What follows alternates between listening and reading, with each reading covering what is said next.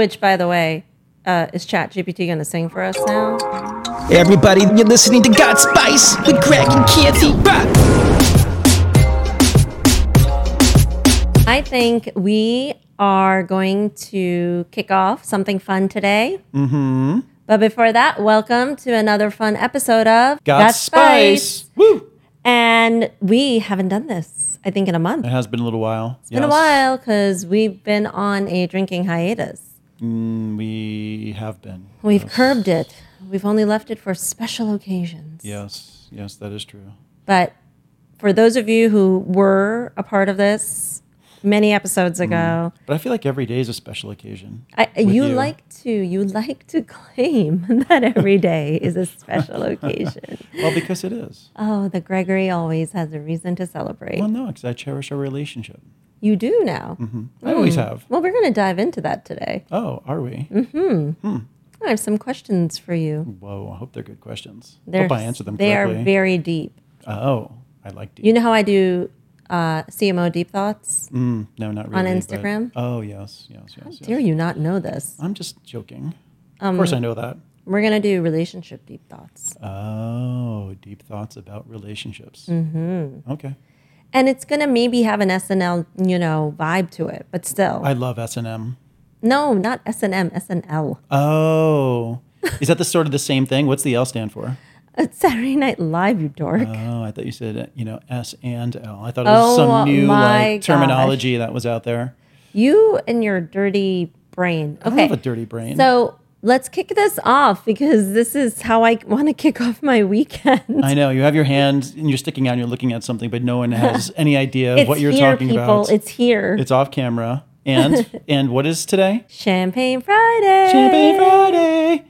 And so for our Champagne Friday day today, talk about for a hot moment how we're going to drink this champagne. Oh, gosh. So the bottle is already popped, and I have. Oh, wait, wait, wait. And for those of you who don't know how to open a bottle of champagne, Mm-hmm. check out an earlier episode. Yes, check out our earlier episode. Was that which one was that? Was that engagement, guac, and shock? No. Oh, No. Oh, pour one out for the haters. Mm-hmm. Yes, pour one out for the haters. Yes. We talk about how to properly open a bottle of champagne That is so right. it would retain its tens of millions of bubbles within, bubbles. within the bottle. Let's talk about champagne today then. I took out a few different styles of glasses. We're only going to drink out of one of them, but we're going to talk about all three briefly. Okay. Okay. The first glass, a champagne flute, which I do love. Which is an instrument I played You're in a, a marching band. flautist? In a marching band. Oh, in a marching band. Oh, nice. Well, you, it's funny. You uh, you still give or take marching orders, so That, that's really, well, I certainly give them. I love champagne flutes. One, because I love the way they look. I love drinking champagne out of them. There's different types of flutes. You have the trumpet flutes, you know, which are kind of always fun, fun to look at, and you have different forms of tapered flutes. But the issue with a flute is, although champagne does have bubbles, millions of them technically in a glass that do pop and Do they provide. have bubbles? They have bubbles. Oh my. They have bubbles, and those bubbles. News alert, everyone. I know it's a news alert. Those bubbles do pop under the nose, which bursts of an actual nose of the wine, which is the aroma, which is bursted through those particular bubbles. But still, technically, one could say not the best way to drink a glass of champagne Mm-hmm. to be able to cherish all of the different notes within the bottle of champagne itself. So you're saying sucking down the bubbles fast is not the best way to consume that glass of champagne? No, well, you can consume it really quite quickly. It's more about how do you get the full body and just nose out of and taste and flavor and aroma out of a. I'm totally a thinking about this when we normally drink champagne. Yes. But these glasses were designed to help it retain its bubbles uh, during its duration versus the next glass, which is The coupe. the coupe, which apparently has been said to have been designed. Do you the- know what the coupe is based off of? Well, I was just going to say it was technically, they say, designed back in the 17th century by a Benedictine monk. Then, around a decade um, later, there are stories that started to emerge that it was King Louis the 16th who designed this after his wife's breast. It's supposed to be the size of her boobie. You just can't make this stuff up, apparently. Hey, leave it to the French. Then there was Queen Marie Antoinette, which then became synonymous with Yes. the coupe. As well as when you think of aristocrats or the bourgeoisie and roaring 20s Art Deco parties where they're stacked and everyone's pouring champagne. But it's really the worst glass you can drink champagne out of unless you pour it and pound it down quickly because of the bubbles just instantly. So it was made for a purpose for roaring 20s wild parties. hey, prohibition, bam, just get it out of the way. Though, but the bubbles just disappear pretty instantly, which defeats the purpose of drinking. But maybe that's why I like it because it doesn't like leave me feeling like I'm gonna burp Mm. or gassy. Or, okay, I'm not sure where to go with that. Maybe that's better for me when we're go to, going to bed at night and the room will have less of an aroma. It's better for everyone. It's but no, that's the problem with these. But they're you know you always they're always depicted in movies, you know, stacked in a pyramid, and you pour the top, and it goes Mm. They're to each pretty. one. They're pretty and they're fun, and they became a trend for a little while. Then they went out of vogue. They were actually also the trend of the Cary Grant um, golden age era in you know the movie industry and and and so on. I love coupes for drinking Manhattans and other drinks, but yes, just other cocktails. other cocktails, but just not champagne. Mostly for the fact that And Sometimes you do pour us I do for fun. for like you'll be like, ah, let's do the coupe. Let's do a coupe. But You're feeling because you know why you're in a boob mood. you're in a boob. It's I'm always in a boob mood. Because they're you know they're fun and they feel festive. I don't even know where to take that. Okay. It's always festive. As I said, every day is a special occasion. oh yes, in Gregory Land. In Gregory Land. So that is the coupe with an E, not to be confused with a coup, which Mm, that is, is what, true. you know, which which we're not going to touch. Politics. which, yeah, we're not going to go into politics. then. then there's the next glass in which we are going to drink out of today, which is a Chardonnay glass, tapers in on the top and helps it to retain its bubbles. But then what's nice about it is when you pour it, you can just kind of put your nose in it like any particular wine and you can breathe and absorb the notes or aroma coming from the actual champagne itself. And with all the bubbles popping, it's interesting when you look at it scientifically. And I'm not an expert in any of this, just a, someone who likes to consume and take notes along the way and have learned from sommeliers throughout my life. Today, we're going to take it out of a white wine glass, Chardonnay S mm-hmm. glass that tapers in, helps it retain its bubbles, but also when you're drinking it, you can really pull the aroma from it as well and drink it as though you're drinking any particular glass of wine, except the difference is you're not going to swirl it. You can just put it under the nose and just take a whiff mm. and absorb the compounds and notes that are within that bottle of champagne. So, a preferred way of drinking, which I had learned from my many years of loving and enjoying champagne and learning from sommeliers along the way. And also, as I mentioned in our, in our last episode, So you're making it clear that it's not because you're a champagne alcoholic. correct. Oh, I that's am, good to know. I am just a, a student. A student, A of, of the product. I am a student of the product, the student of the industry. Yes, yes. So let me pour this for us now. Yes. And now that our champagne is poured, and also what's nice about utilizing a wine glass is you can You could see the bubbles in action. you can see the bubbles in action, but you can also add more liquid to the glass. than- Again, traditional champagne he's champagne not a champagne alcoholic. yes, yes. Only a specific kind. Cheers. Cheers. All right. Happy Champagne Friday, honey. Happy honey. Champagne Friday. Mm. You always think it's bougie to hold a glass by its stem, but when you hold it up top at the bowl here, you actually warm the champagne, which then changes the flavor of it. You know, though, when we're at parties Mm-hmm. and gatherings, I find it a little bit scary to hold it by the stem because there are a lot of klutzy, bumpy people in Mm-hmm. type of parties. Mm. And I end up holding it, unfortunately, like this a lot of times. I know that's bad because you're heating up your drink with your That the you warmth are. Mm-hmm. of your body, but it just feels safer. Oh, with the warmth of your body. Like, are you like putting it right here? Are you putting it between your boobs? Last time I checked, Gregory, my hands are a part of my body. Oh, I see. Okay. I wouldn't really, it's, I agree with you, but you normally when someone refers to their hands, they're not saying, my body is warming up this drink. you know, to each his own. Mm-hmm. And I might just like have a different perspective of, you know, where my body is. Mm-hmm. I see. I understand. It's sort of like, you know, when I bump you and our kids when we're walking by with my with your butt. butt, and I'm like, just don't know where the load goes, Mm. you know? yes, yeah, so I'm not, I'm not sure. it's like, sure. oops, I didn't know it mm. did that. Is that because when you turn a corner, your butt's still following five It's seconds later? like it's like four feet behind. That's pretty big, four feet. Yeah, can you imagine? Like, Wait, hold on one second. I was just thinking, is that why when you book a flight, you have to buy like four tick four seats worth? no, excuse me, Hmm? that is not true. What are you talking about? I do not buy four seats worth for Mm-hmm, myself. I ask everyone, do I look like I buy four seats worth? Maybe two, but four? Let's come on, guys. You buy the super first class where there's only two seats in first class. Let's go the private jet at that point.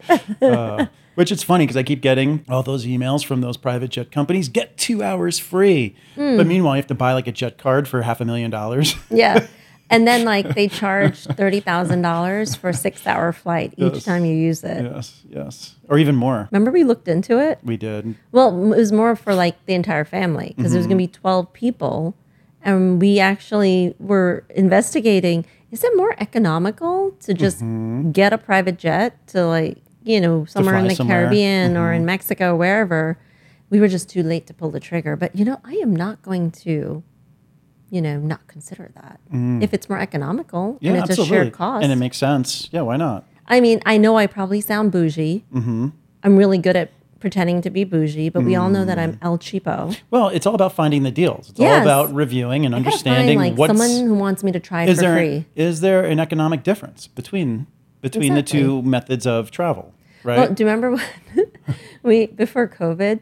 I was like, "Yeah, we're gonna helicopter it to JFK." Which made sense. It was the same cost it as was like the- getting a black car. when we would get a car service, it would be like 150 bucks to the airport, Minimum. or minimum, minimum, or you could take a helicopter, which is a black car that picks you up from your terminal, brings you to the helicopter. You fly into Manhattan, then another black car takes you to your home location Mm-hmm. for 150 bucks, and it takes and, it- and it takes you from instead of say an hour and a half worth of traffic Minimum. at minimum to a 45 minute door to door if if that. Remember, it was like if thirty that. minutes because this that. we lived downtown then, we did live downtown so then. it truly was a twenty-five minute experience. so it made sense that was yeah that made complete sense it was amazing. Hmm, that was great Those were the good old days. i know Now we're poor. yeah that's true yep yeah now we're on a budget Yeah, that's what happens when you have older kids. you get a bigger place. Yeah, it's it's, like we're house rich, money poor. we now take city bike to the airport No, you could do that. I still I has that basket up front has the basket on the front the city bike throw my carry-on luggage. that is funny So you know, just speaking of being poor, something that I'm missing from our Mm. Normal kind of social activity that you and I love to do is go to concerts. Mm-hmm. i know we love concerts, and we're really scaled back on our concert We going. have. We did. Well, for multiple reasons. One is artists are finally starting to come back on tour. There has been tours that we've wanted to see, but we've also scaled back on on Well, exactly no offense. doing. I mean, look, I love, you know, I love The Weeknd Mm-hmm. and Doja Cat. But to spend an egregious thousand dollars a ticket, and I was looking at those tickets last year. I think they were twenty five hundred bucks a piece. well, when I looked at it, it was a 1000 Mm-hmm. and they were nowhere near where I like. I'd rather just watch them on TV, big. and we could like have the volume as loud as we wanted here with our surround sound Yeah, and um, by the way, we'll make cocktails and get sort of the same experience. Yeah. yeah, It's a fraction of the cost, and we can have a gourmet meal and Yes. make the cocktails that we want. And at the end of the night, we've spent maybe a a hundred bucks. literally right so going to concerts is a fun activity and seen I. I have loved taking my daughter since she was young Mm-hmm. to concerts A- and some people are you're taking her to that concert and i think she was seven or 8 Mm-hmm. and it was i think she will always remember these experiences with me I used to take my daughter to the Fresh Beat Band back when she was that's younger. That's not considered an artist how dare about? you I love the Fresh Beat could Band. Could you stop this is I, Oh, i'm stop. talking about taking kieran to like uh, taylor swift Fresh Beat Band is a real band. I took her to Taylor Swift. You're Okay. talking about fresh Good, boot, good. Fresh boring Fresh band. boobs? Is that what you're No, say? Fresh boobs? fresh boring band. No, Fresh Beat Band. They were they they rocked it. That was that stupid song that like used Oh, to sit in my head. Oh, na, yeah. na na na na No, na the opening. na na na na na na We had a great day in a super way. Why am I singing it? Yeah. Why? Look what you did some to of me. those, some of those, now that freaking song is gonna be stuck in my head, man. Some of those songs just happen to be in my in my playlist still that are there from when my daughter was younger. I, I some of those songs, you know, "Wake Me." Oh wait, it was what was it? "Wake Me Up Before You Go Go." What's that one? Oh no, that's Wham. That's Wham. That- how dare you mix up Wham they- with they have- beat No, band? I wasn't mixing up, but they have a song that's just like that. Wake me up before, you go go. Don't leave me hanging on like a yo-yo. Yeah, that is not Fresh Beat Band. No, that's not fresh, but they have a song that's I think like this that. conversation topic has come to an Yeah, end when I- you are mixing up So- Nickelodeon terrible bands with, with Wham. Wham. Yeah. Well, you know, when was your first concert? Oh. And what was it? Oh, Who my was first it? concert. Uh, I wasn't allowed to go to concerts without my parents. Hmm. I don't blame them. Mm-hmm. It could be really dicey, dodgy individuals. So was it like some 70s, you know, rock artist that your mom loved or was it a Bollywood star? Actually, my first concert Was it Shah Rukh Khan like when I doing a show? was when I was probably five or six years old. My parents, we all went to uh, an Amitabh Bachchan Oh. uh, Nice. massive concert. Mm-hmm. I think it was Nassau Coliseum, if I remember correctly. That's one place I haven't seen a concert yet. Huge, huge stadium. It's just too far away.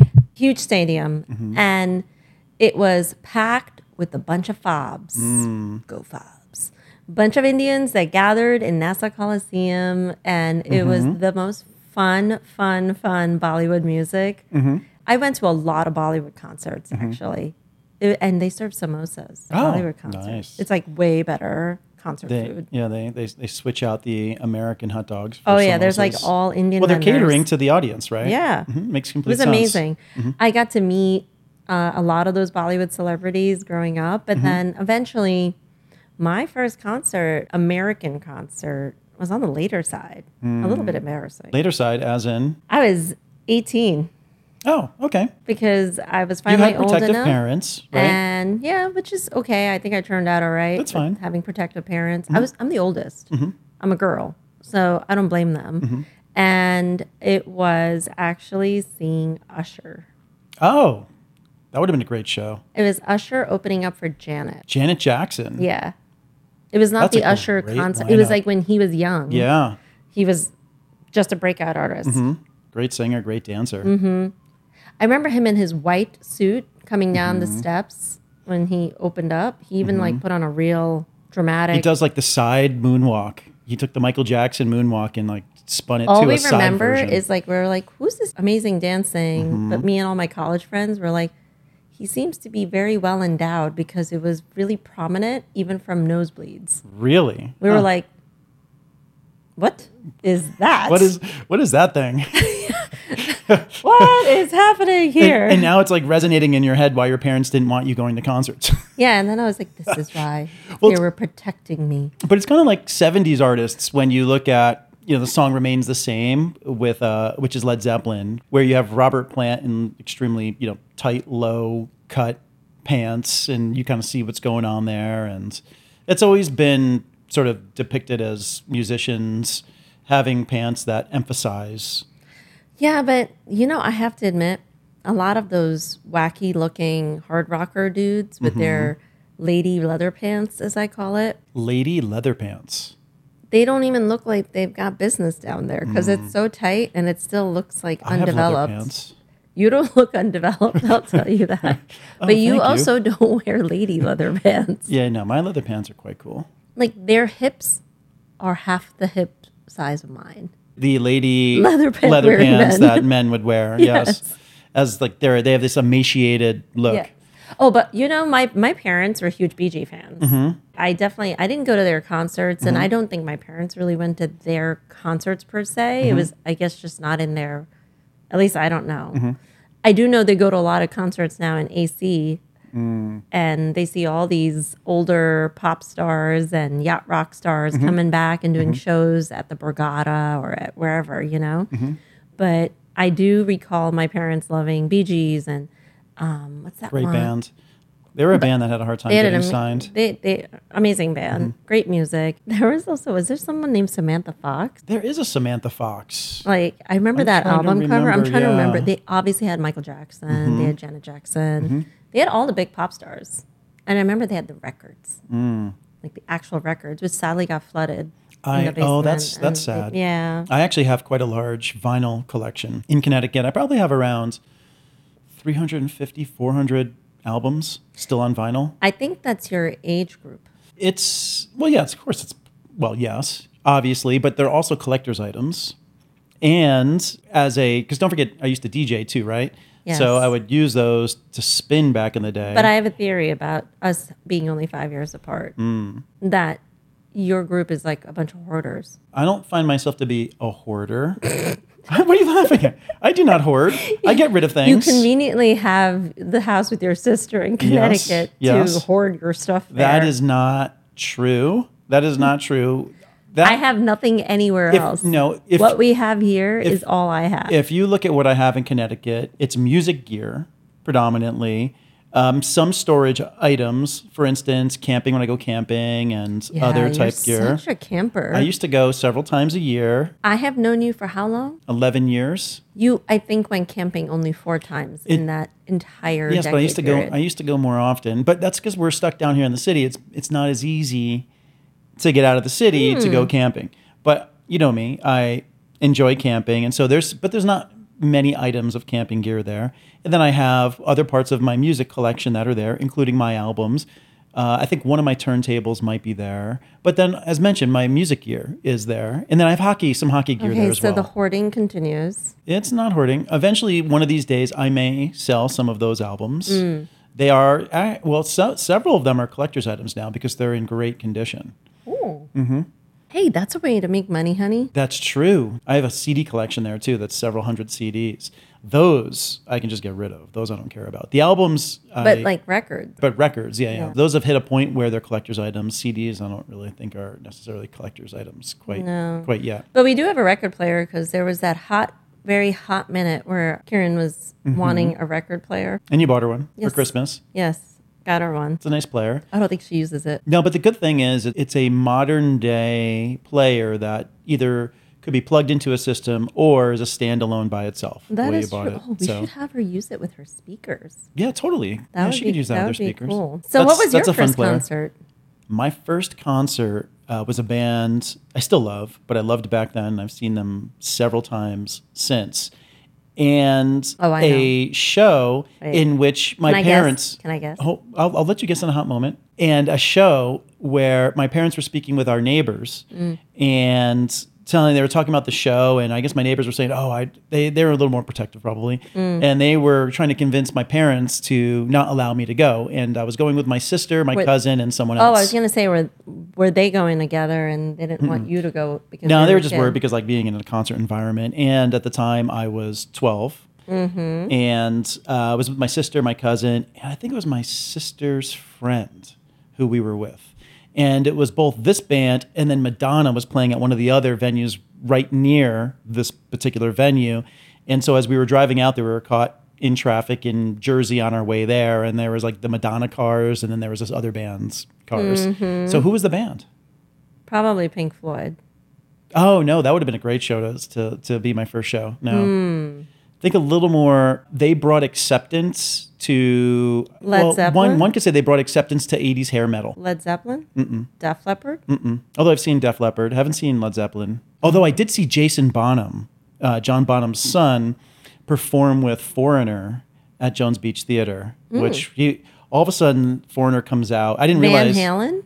I saw them several times, but not the. This is not the first? Not the first. Dang I it. saw, I Okay, saw- so tell me. I saw Van Halen with David Lee Roth and Wolfgang, Eddie Van Halen's son, on bass, and then I saw Van Halen with Sammy Hagar. Hmm. And I've I probably I've seen Van Halen probably like four or five times. My first concert, Bon Jovi. I was about to say Bon Jovi. Bon Jovi. You should have just said Jersey. I said I was going to Jersey. Oh, I didn't hear I was in the Jersey. Yeah, Sorry, we were on this our way. Jones Beach action took over my mind. Oh, I see. Yeah, which I've seen many concerts there. But Bon Jovi, "Slippery When Wet," uh, which was a great, great. I still love that album. Mm. He's I mean, aged. He has aged. Uh, I believe he's having vocal problems now. And there's talk Oh, of a no. reunion with Richie Sambora, who is a guitar player that partnered with him and co-wrote most of their hits. But that album just yielded hit after hit. You had "Wanted Dead or Alive." Have you ever seen um, Billy Joel? His I saw- tickets are up for. I saw Billy Joel during his last play at Shea, at Shea Stadium. He Well, played two concerts there. here, He's got the residency at, Yeah. at Madison Square Garden. He was he was tremendous live. And I'll tell you, so an interesting fact about Bon Jovi, the Slippery When Wet album, when it first came out, the uh, initial album cover was ex-nayed by the label. It was this busty woman in like this neon esque yellow shirt that was all wet, and then like this neon pink border around it. Oh, you think they they The- had an issue with that? The label deemed it sexist. What's wrong with being sexy? Wait, sex. I'm joking. I'm joking. Oh, like, hey? That's a quote from Spinal Tap. That was the original album cover they want to go with. The label said, eh, but they released it, I think, in, I think it was Japan. It was released that way. And then they quickly moved to the new album cover, which was apparently a black bag that was sprayed down with water. And then they wrote in it, Slippery When Wet. And that was the album cover that was released. An underwhelming album cover. Hmm. Not at all bands. suggestive in any In- way, in shape, any f- manner. Well, like they're trying to be sexy. Yes. You know what's weird? I know Bon Jovi is probably like this heartthrob for a lot of these 80s grown women Mm. back then. I have never found him to be attractive. I think there's something nice about him. He's like the guy next door. Mm. I was gonna say he's like a boy next door. Yeah, but not sexy. I have respect for Bon Jovi because he, you know, I got my start at Electric Lady Studios, which was Jimi Hendrix's studio, right? And he, I believe, started at the Hit Factory, the way that everyone starts out, you know, sweeping the floors, doing whatever it takes, and then made his connections, and you know, the rest is history. I saw Bon Jovi perform in Central Park uh, when they played when he played there. And I've seen actually some great shows in Central Park. No, Park. he's an amazing artist. Yeah, I've, I'm I've not, seen him several, yeah, several times at in the Garden in Jersey. He's Bon Jovi as a band and him, great band. Mm-hmm. You know who I can't stand? Who? Bruce Springsteen. So I'm sorry to offend anyone who loves Bruce, but he's just not my thing Mm-hmm. so since I was young. so if you remember, I used to see concerts on a regular basis, sometimes up to three a week, and I used to run a concert review blog, and I wrote a scathing review So you agree with me? 100%. Remember the title of the article? It was Bruce Spring Stink Stank Stunk. Hmm. It was, and the reason, I'll tell you the reason why I was upset with this show, because all I ever heard how great Bruce Springsteen is, he brings a ton of energy to his shows. When I saw this show, was at the Garden, I just felt he was, he was just going through the motions. It was a job. It was no, it wasn't this charismatic performance. And then what really irked me was in between songs, all he was doing was promoting his album and his merch. Out around the sides, you can go get my merch. You can get my album. You can. He was like, I think at the time he was releasing a book. I'm like, dude, you don't, you do not need to self promote yourself. People That's will so buy your product. It was cheesy. Just do what I paid you to do. Get on stage, jump around, give me energy, and perform the songs I Right. want to hear. But I don't even like his music. Now, I, I do like some of his music. His music I do like some of his music. Mm-hmm. Every track sounds the same to me. And it's like, "Rah, rah, rah." like it sounds he- like that to me. He's like, definitely the a entire screamer. time. He's an artist that was almost dropped before making it. Born to Run was his third album, and it was which happens to many bands. Back in the day, you'd get a deal, and then they a label would give you a chance to develop and see if you would start to take off. And the same thing happened I love to how Rush. there's no patience for development today. there's no patience at all for development. You have to basically come to the label as pretty much a self-made star already, and then they'll invest in, into you to make you, you know, much more successful. And the deals are just they're different in this day and age as as as well.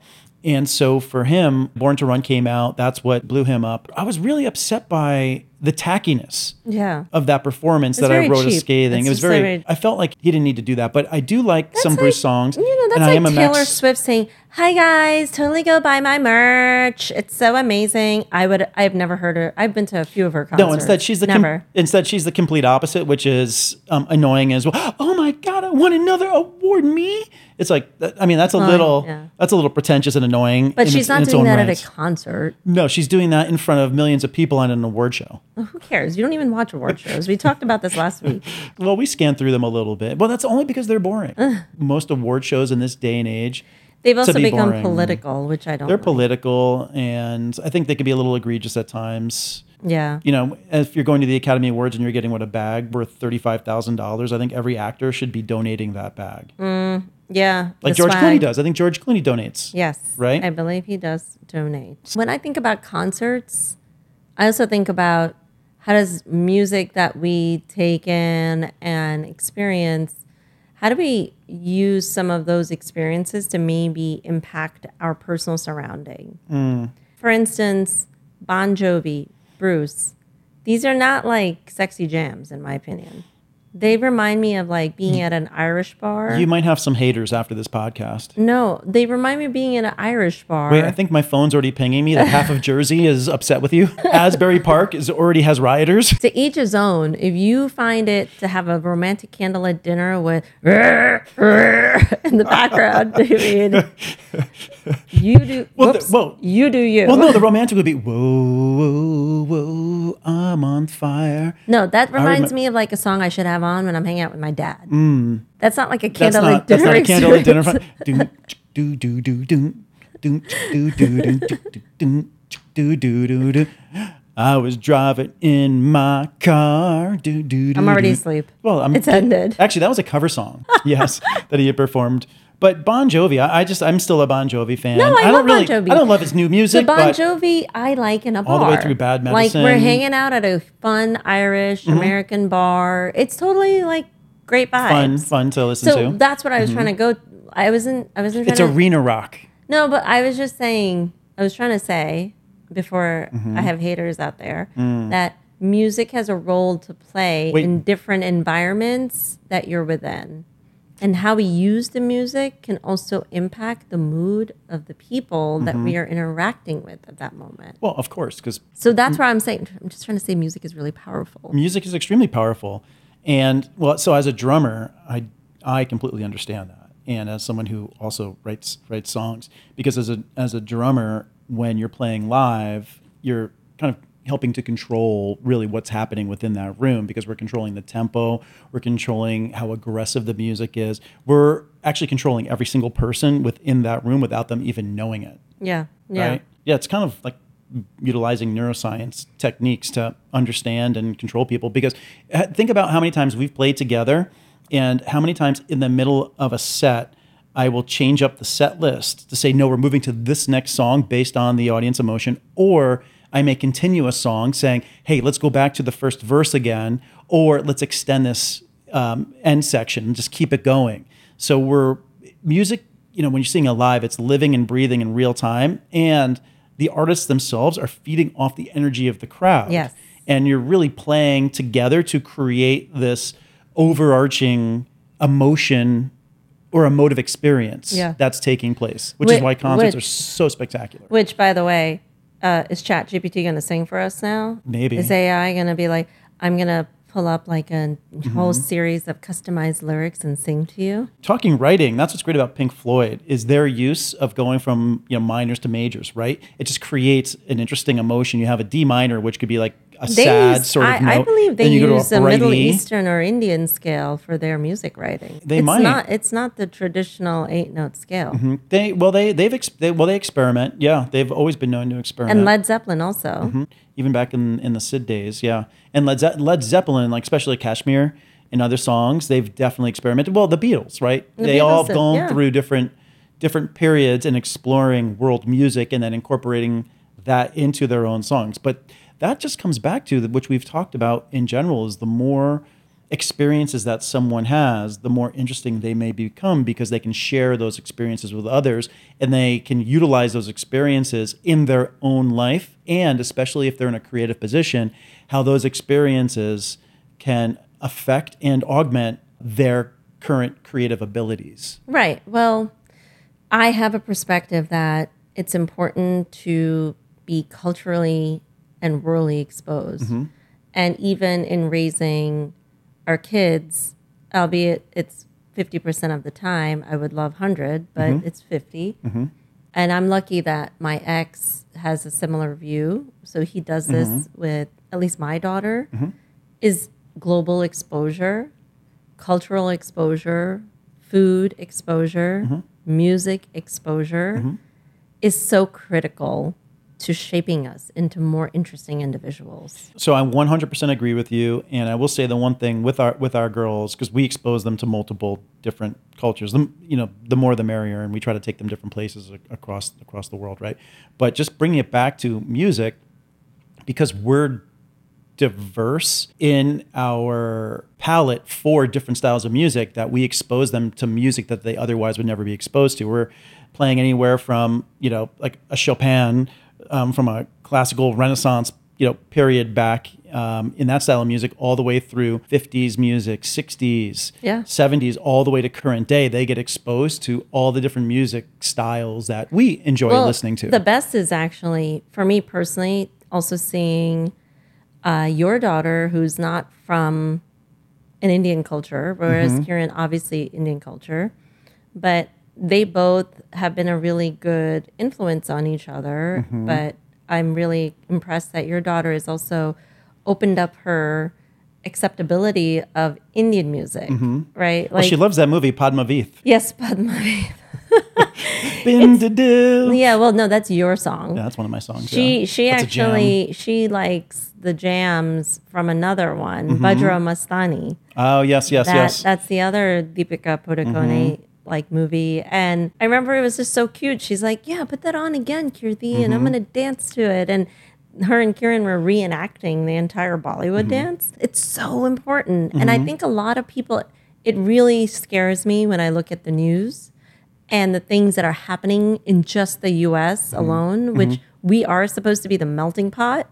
There is no such thing as an I, it's a we in the US Mm-hmm. because we all come from different places. The only people who really are from here are the indigenous Uh-huh. folks, right? So it's so like important that we appreciate each other. Mm-hmm.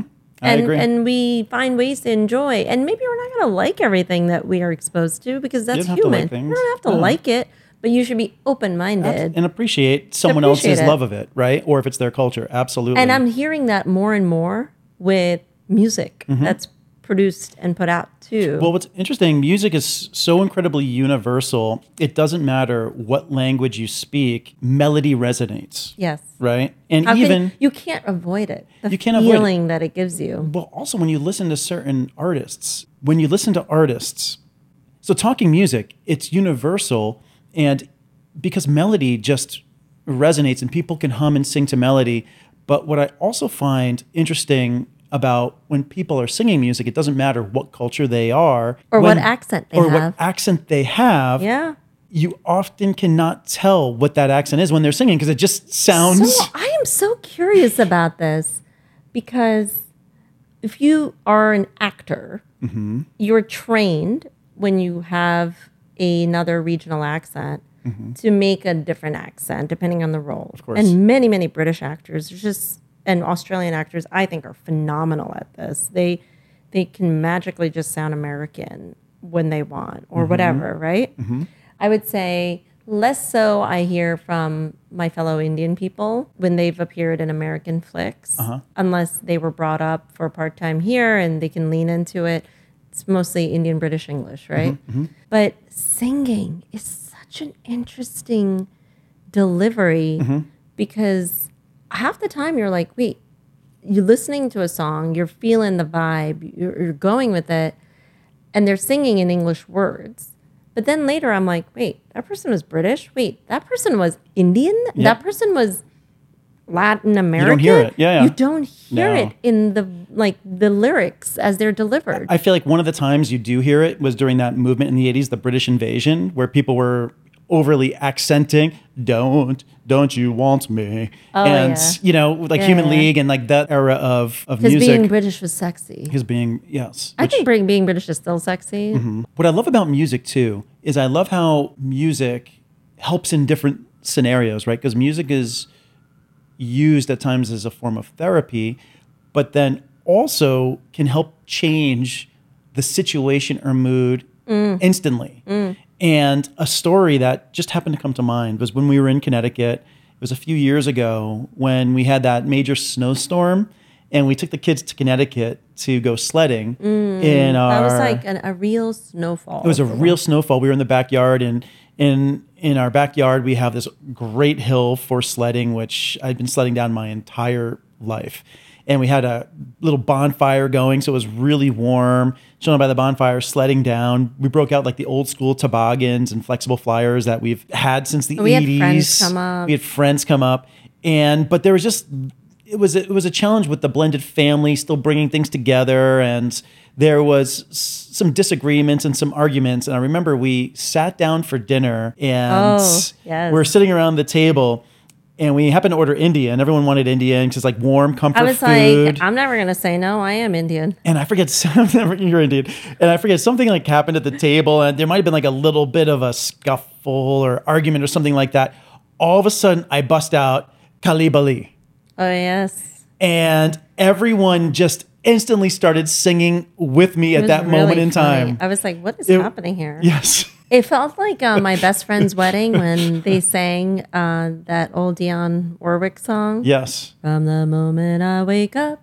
Or it's kind of like that SNL skit, which takes place on Thanksgiving, and there's like family members arguing, and they go into a Adele's "Hello from the other side." It was That like was that was a really funny it SNL was actually. Oh, it was hilarious. It was that, except instead of Adele, it was me singing Kalibali. So I was mm. singing Habibi, Habibi, Yes. and like all of a sudden the whole table just started singing we with couldn't me. help but laugh at you, but then we joined you. And then you joined me. But it changed the entire mood of that dinner, and the rest of the dinner was spectacular. It was. It was. A It really fun, It was a fun Yeah, it flip of the flipped it switch. in the power music, of music. music is very powerful. I mean, you know, therapists use music. Mm-hmm. Uh, a lot of there's modern therapy approaches and Mm-hmm. techniques uh, for children Mm-hmm. to use art and music to connect with the child. You Mm-hmm. know, and, and that's where I was earlier when I said deep thoughts on relationships, uh, you know, these are the things that I think people don't necessarily talk about, right? They'll be like, oh my God, I went to the concert. I got so trashed. And then there was somebody mm. doing drugs, like mm-hmm. whatever. Like, first of all, like, I don't do any of that shit. And I still Yep. manage to have fun. But I mean, I get tipsy for for sure. Um, but my thing is like, you don't have to go to a concert or experience music to only get fucked up. Mm-hmm. Like you I can concur. you can actually experience music for all the amazingness mm-hmm. that it could do. It's a visceral experience. Well, look at even when we when we play, and I've had multiple bands that I've played with who have told me this that like the style of playing of drum of a drummer that I am, you know, I I can throw in dance beats, uh, different forms of rhythmic beats, jazz, R and B. Like I blend all reggae, reggaeton, like all these different styles of old school rock and roll are all different influences that I incorporate because I just want to create an atmosphere or this aesthetic that just makes people want to move, but it's very powerful in driving. Yep. And that when my kick drum, when I hit my kick drum, like the stage just reverberates and everyone feels it right in their chest. And then the whole crowd, because of the system, just feels it right in their chest. And I've had, you know, whether it's our band, Hot Sugar, or other bands, when they played with other drummers, they just, they, they don't get that necessarily that feeling No, you need the bass. You need, a that kick drum. You need that kick drum that just drives it. Just just kind of hammers it,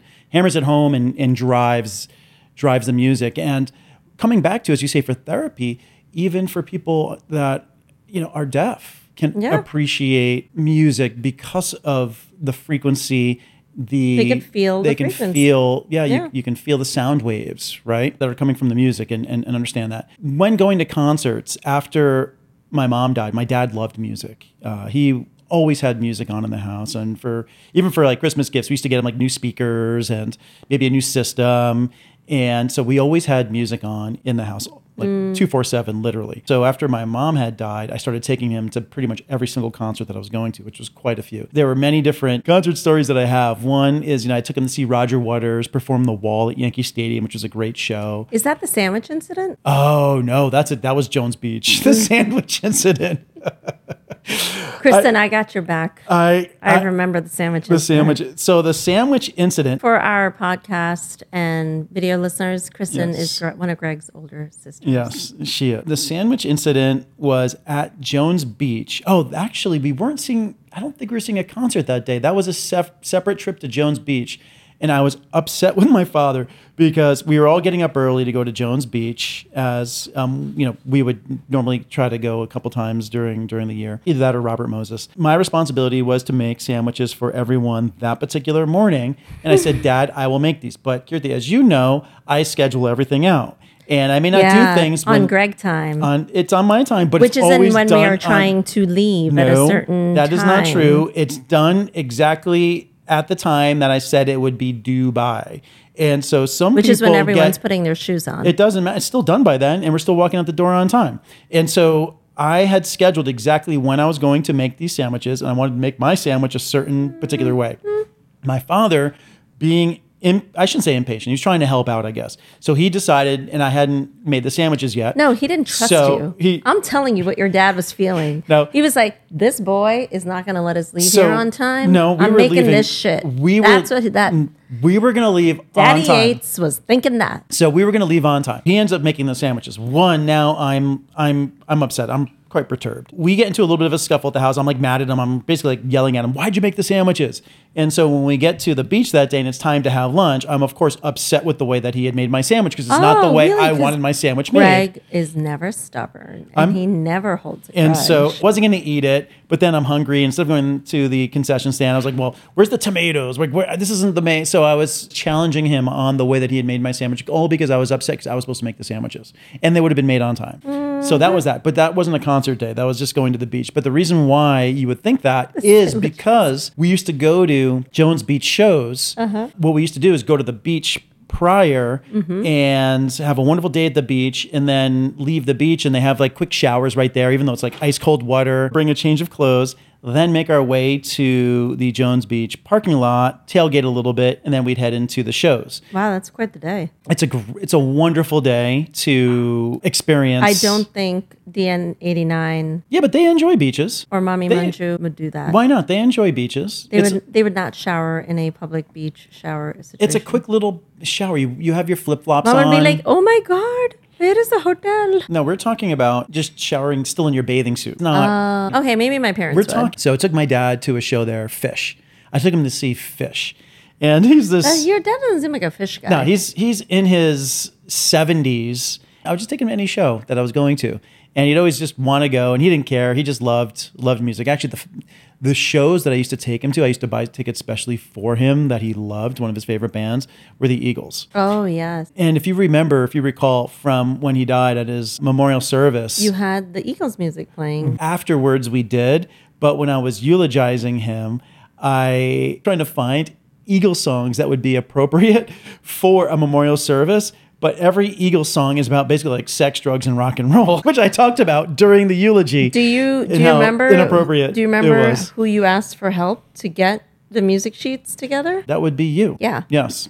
And I was confused, and I said to you, Greg, uh, this doesn't seem like a memorial service kind of tune. well the thing is the eagles incredible harmonies which is what they're known for great melody but it's all about like riffs, love and but when you- girlfriends and Yes, when you actually start reading the lyrics to these songs, they're just not appropriate church songs. And my dad, technically Protestant, that doesn't really matter, but at a memorial service that took place in a church, it just it wasn't the right song. So I found some other songs that that he also loved that were a little more appropriate. Back to Jones Beach, took him to the Phish show, and what's crazy about a Phish show is it's a completely different experience than other shows that I've taken him to. Even the drug addicts in the audience. there are quite a few um, that are definitely tripping, but all of a sudden, Phish comes on, they start playing, and people just left and right. Glow sticks. Glow yeah, glow sticks. sticks. So we're in like the lower level. People left and right, throwing hundreds, like thousands of them all over the place. The whole place is lit up like this. Like Because things a bunch flying of all over. psychedelic druggies. Oh, yeah, it's, it, it was great. And then my dad, It's great. What did Yeah. your dad? How's your wait? I met your dad. He's not like fishy. Yeah, no.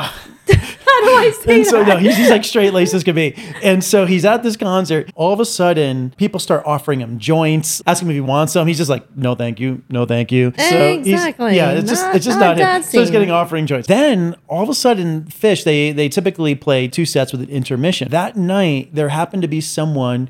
Who had jumped off one of the balconies? Oh my God. I don't know exactly. I don't know if they were tripping or what. They jumped off. What an idiot. I believe the person ended up being okay at the end of the day. So they're a bigger idiot. And meanwhile, this is like the movie National Lampoon's Christmas Vacation with Chevy Chase. It's one of those instances. All of a sudden, my father, who his hearing isn't great because he's older, all of a sudden he's like, Do you hear that? My sister and I are like, You're what? Oh, I hear a helicopter. Like, we don't hear a thing. Then all of a sudden, the next day we read in the paper, the person was heliported out. And your dad heard And that. my dad, it was, and the reason why I'm saying is like Christmas vacation. It's kind of like the old aunt that's there, and she's like, "You hear something? I hear something funny," and like the, But nobody the else uncle's like, it. "You couldn't hear like if a bomb dropped in front of you," and all of a sudden she hears the squirrel, Yes, in, in the, the in the tree. It was that experience where my father happened to hear this, and no one else did. It was a moment in time. Maybe your dad was secondhand weed effects second- from all the joints that went around, and he was in another stratosphere in his That's head. It's absolutely possible. I mean, there were glow sticks flying around. I don't know. This this sounds like a really fish. you know precarious That was. concert I'll situation. tell you, I saw Phish years ago. what do they sing again? They I can't even recall their songs right now. Yeah, they have. head. They only have a really a few radio hits. Like a Picture of Nectar was one of their albums, which was more radio friendly album. But they have extended jams, Mm. and so there really aren't many songs you'd hear on radio. But I saw them at the Capitol Theater. I want to say it was the late. 80s. They were just breaking through at that time. Thank you for aging yourself. But don't forget, I started seeing concerts when I was 12. It's Whatever. been quite I started. Mm. Bollywood concerts when I was five. I beat you. And I was eating yummy samosas while watching amazing Amitabh Bachchan Oh, perform. well, aren't you special? Yeah, I am. So one concert though you haven't brought up, which should be on the top of your list. You asked you asked me my first concert. I did. So you didn't ask me what was the last concert I went to. Maybe one of your favorites. One of my yeah, you didn't you did not ask me the right question. It wasn't about asking you the right question. I wanted to know what your history of concert going experiences were, which then would be That's not historical. That's current. to- it's like literally six Yeah, months ago. But I needed to get an understanding of your history before we could understand your favorites. We needed to understand the story of your life to put it in perspective. the story of my life. I haven't seen him yet. He's gonna come wearing some ugly jumper. Him and his hideous wardrobe. Oh, actually, you want a funny story? I was at Milli Vanilli's concert when they were busted for lip syncing. Oh, really? Was, Yeah. Well, that's like that whole period of the Britneys, the Tis, what was Ashley Tisdale? Tisdale, yeah. I'm sorry, I think of like my old boss with the last name Tisdale. the Tiz. they they were all lip syncing in Mm-hmm. concerts. It's like not what you pay to go see, Mm-hmm. right? But yes, I can talk about my most favorite concert experience, which is Mm-hmm. unlike most any concert experiences I've had in my, you know, forty something years of being a human being. Um, Coldplay. Yeah, it was a birthday concert, so it was like a bougie experience. It was A to Z birthday bougie concert Mm-hmm. experience, and it was the most amazing experience. Was when you took me to Coldplay last year, and you had my bestie, who's my middle sister, Yes. and my brother-in-law, and Join you know, us. my middle sister is my lifelong best friend. Well, the funny thing is, I was trying to keep it a secret where we were going, and they are massive Coldplay fans, and they were wearing Coldplay shirts. Inside out. Inside I didn't even know till they like randomly flipped it around in the car. I'm like, what's? Why are you both like undressing? And it was when we were about five minutes away from the venue. you know, they look at me. I'm like, do it. They turn their shirts around to Coldplay, and it finally hit you that we were going to a Coldplay show, something that we had talked about for quite some time. I have actually never been so close to the stage.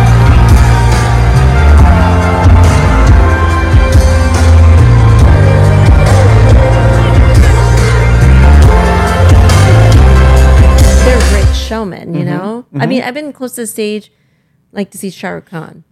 Oh, nice, nice. Like the Bollywood concerts. My I was- doppelganger. I was, definitely, he's not your doppelganger. That's what I don't says. understand. Every Indian that. person says I look like Shah Rukh Khan. I think they just don't know any other reference, so they just say that. I see.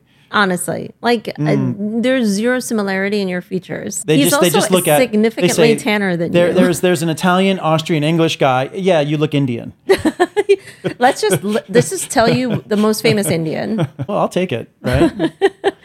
But like no, and and American concerts. I mean, oh, not Mm-hmm. American, but you know what I mean. Like non-Indian concert experiences. The only time I've been on the floor, the artist was there. They were frankly like work concert Mm-hmm. experiences. So it was very different than just being in shorts and a Sure. tank top and just really enjoying it like in a casual fashion. I was like in worky clothes, so it's Mm-hmm. Absolutely. just different. Rihanna, Oh, Rihanna was a great show. um, Beyonce, Mm-hmm. yeah, those are the only 2 What's funny about Coldplay is I am not a fan of their recorded music. I do not like I their know recorded that's why music. I didn't think you would take me to their concert because every time I play their music, you're like, "This is so boring. I what are you loathe playing?" I loathe their recorded music. It, to me, it's either contrived or overproduced or something, but it lacks the emotion and energy not- of their live not performances. overproduced. I think So- it's them being a little generic, maybe in their recording compared to their live performance. They put so much love. Mm-hmm. I and agree. Passion. And so what turned me on to Coldplay was watching all the live performances on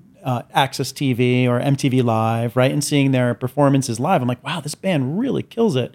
I'd love to see them live. Then we started watching many of those live performances on TV. And when it came time for your birthday, so I, I wanted have to take you to that I event. have every single one of their albums on like my devices Mm-hmm. for years, like from when I had the i is that the iPod? The little it was an iPod thing? back in the day, yeah. I've like had all their albums, and in their albums, they would also have uh, many of their live performances Mm-hmm. on there. And I agree with you; the live versions just had a different delivery than it has energy. recorded. It's real. It has energy. And in an example, another another band. So you have Bob Rock, famous producer, who produced one of the highest selling albums of all time, which is Metallica's Black Album. It's you know up there with AC/DC's um, Back in Black and everything of that nature. And when he first heard the recorded albums for Metallica and was meeting with the band, he's like, these albums do not capture who you are as a band live because it's very thin sounding. Just the production wasn't great, but you're this massive band live, and we've seen them together at Global Citizen. I've seen Yeah. them previously. They are a massive sounding big band sound, live. They have a yeah. big sound. Didn't capture it, so he produces You this know, massive I- sounding can I album. Just say something about Metallica for a second. Sure. Mm. Never liked them growing up. I thought of them as like because I was an alternative rock sure. Listener Mm-hmm. and I found them to be just that extra too much. Like they're a little too much. And you It's know a well, they're thrash, right? it's a different uh, style of uh, music. You know It's- Mm-hmm. my like imitation of Bruce. The they were like that, like they like rough on my head and my ear, and it's only recently I think I've I'm I'm hearing different versions of their music. Didn't realize how melodic and. Well, most beautiful people their their music is. Most people don't realize when they listen to thrash or heavy metal that there's quite a bit of melody and the songwriting could be quite brilliant. It's just the presentation Yeah, that like people I don't like cannot relate to, right? It's a presentation. But take the Black Album, which was when they came out with that album, it was highly criticized because it wasn't like fast and everything like they're used to playing. Bob Rock really had to whip them into shape. There were many fights, taught them how to be better musicians and play for really how do we create the best song versus Mm-hmm. the instrumentation. And the album ended up being a huge success for I them. like their 16 logo million, I think, copies. I think their logo just deterred me. oh, really? Well, I think it was I think James too- Hetfield drew that logo himself. I mean, he's probably a teenager when he did it, It's just right? so rough looking. well, it's supposed to be rough looking, It was not made for me. you know. I'm not a rough person. You're you're, like you're smooth around the edges. I'm very round around the Mm. edges. Talking about Metallica, I was never a huge Metallica fan growing up. I was in a metal band back in high school. That started you out. were in a metal. I was in a metal band. So the metal band started out as Is it like Rush like? I'll tell you the history of this one band that changed names and sort of a different lineup over time. Is one of the things I found challenging was how do I? F- I always wanted to play with the best musicians I could find.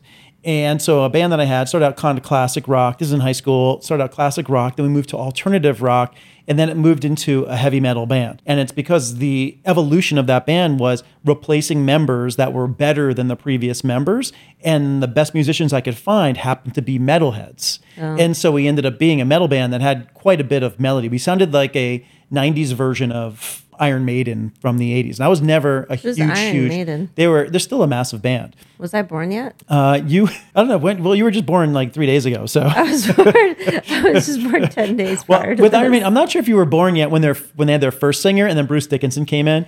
But Bruce Dickinson is a pilot, so he flies them on their. So he'll play a concert. And then he gets into his pilot gear, and then we'll fly their jumbo jet to with the band This is to their Catch next. Me If You Can, but like the yeah, band version, But with the band, The it's, it's, it's really quite quite cool. But they are a highly regarded band, great instrumentation. Mm. But a drummer, Lars Ulrich, I've never been a fan of Lars, and I think he's a very sloppy player. When you see him live, I remember seeing one of the shows afterwards. They had given out uh, live recordings to everyone that had attended, and there's just mistakes all over the place. It's very sloppy playing. But where I will give him credit is he has a distinctive sound and a d- distinctive style that when you hear Lars play, you just know it's Lars. So because of that, I have respect that he kind of mm. defined as a singer has a tone that's unique to that singer. A guitar player has a tone. A drummer also has a distinctive style and feel that when you Yeah. hear a particular drummer, you can hear and say, "Oh, that's X drummer." At least if you have a discerning ear, you know you can hear that. And with him, he has that. But I was never really a huge Metallica fan. But when the Black Haven album came out, I was like, this album really kills it. It was just a well done, well written album. So you were converted. I was converted. I mean, hopefully, those who have tuned into this episode are now going to find ways to embrace music Mm-hmm. and convert how it could be adapted and applied to all the different ways that music can impact you as a person, Yes. the people around you, right? and how it's interesting with music how it can impact you but also how making tweaks can impact the success or negatively impact success and just one last story on music with metallica that changed they lost fans because people thought that they were a sellout but they grew a larger audience and then the older fans that they once had finally agreed to this That's new happened sound to a lot of bands, like Foreigner, like all these bands. that's that, the band I was going to say. Where Foreigner, what happened to them is all of a sudden they're th- this rock band.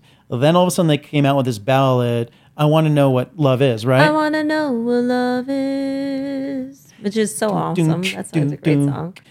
I want you to show And me. I want you to show me. So that song overnight killed their entire audience, but they grew a whole new audience. But they were also like 50 years old when that song. They might have They been. looked Lou it. Gramm looked there was old, their definitely singer. like a receding hairline a- happening. absolutely. My mom was super into it, but like I was like, okay, the jam is kind of like Yes. cute and smooth. what they did is they alienated their audience that was with them, their OG original audience. yeah. Who and then all of a sudden who decided like we're not going to be part of this band's fan base anymore. Then they grew this whole new fan base for one song and then they lost that entire fan base because the rest of their music wasn't like that one song and then unfortunately crashed their career. But it's not too dissimilar to growing audiences in a social world, Oh, right? yeah. brands or or individuals may try to pay for audiences or pay for followers, right? And the problem is unless you build it authentically and you do not have an authentic audience, that audience is just not going to engage or they're just going to leave you instantly. And it just comes down to the best course in life, I think is just to be purely authentic in who you are to yourself. And Metallica, that was an evolution in their creativity and their musicianship. Yeah. So they grew as musicians. Foreigner, I don't think it was necessarily growing as an artist. It just happened to be a pop song, just like the band's Warrants. That was like part of the hair metal days. Nope. For Cherry Pie. She's my cherry pie. The label forced them to put that song out. Again, blew up as a hit, alienated audiences, and just killed their career. I love yacht rock too. Back.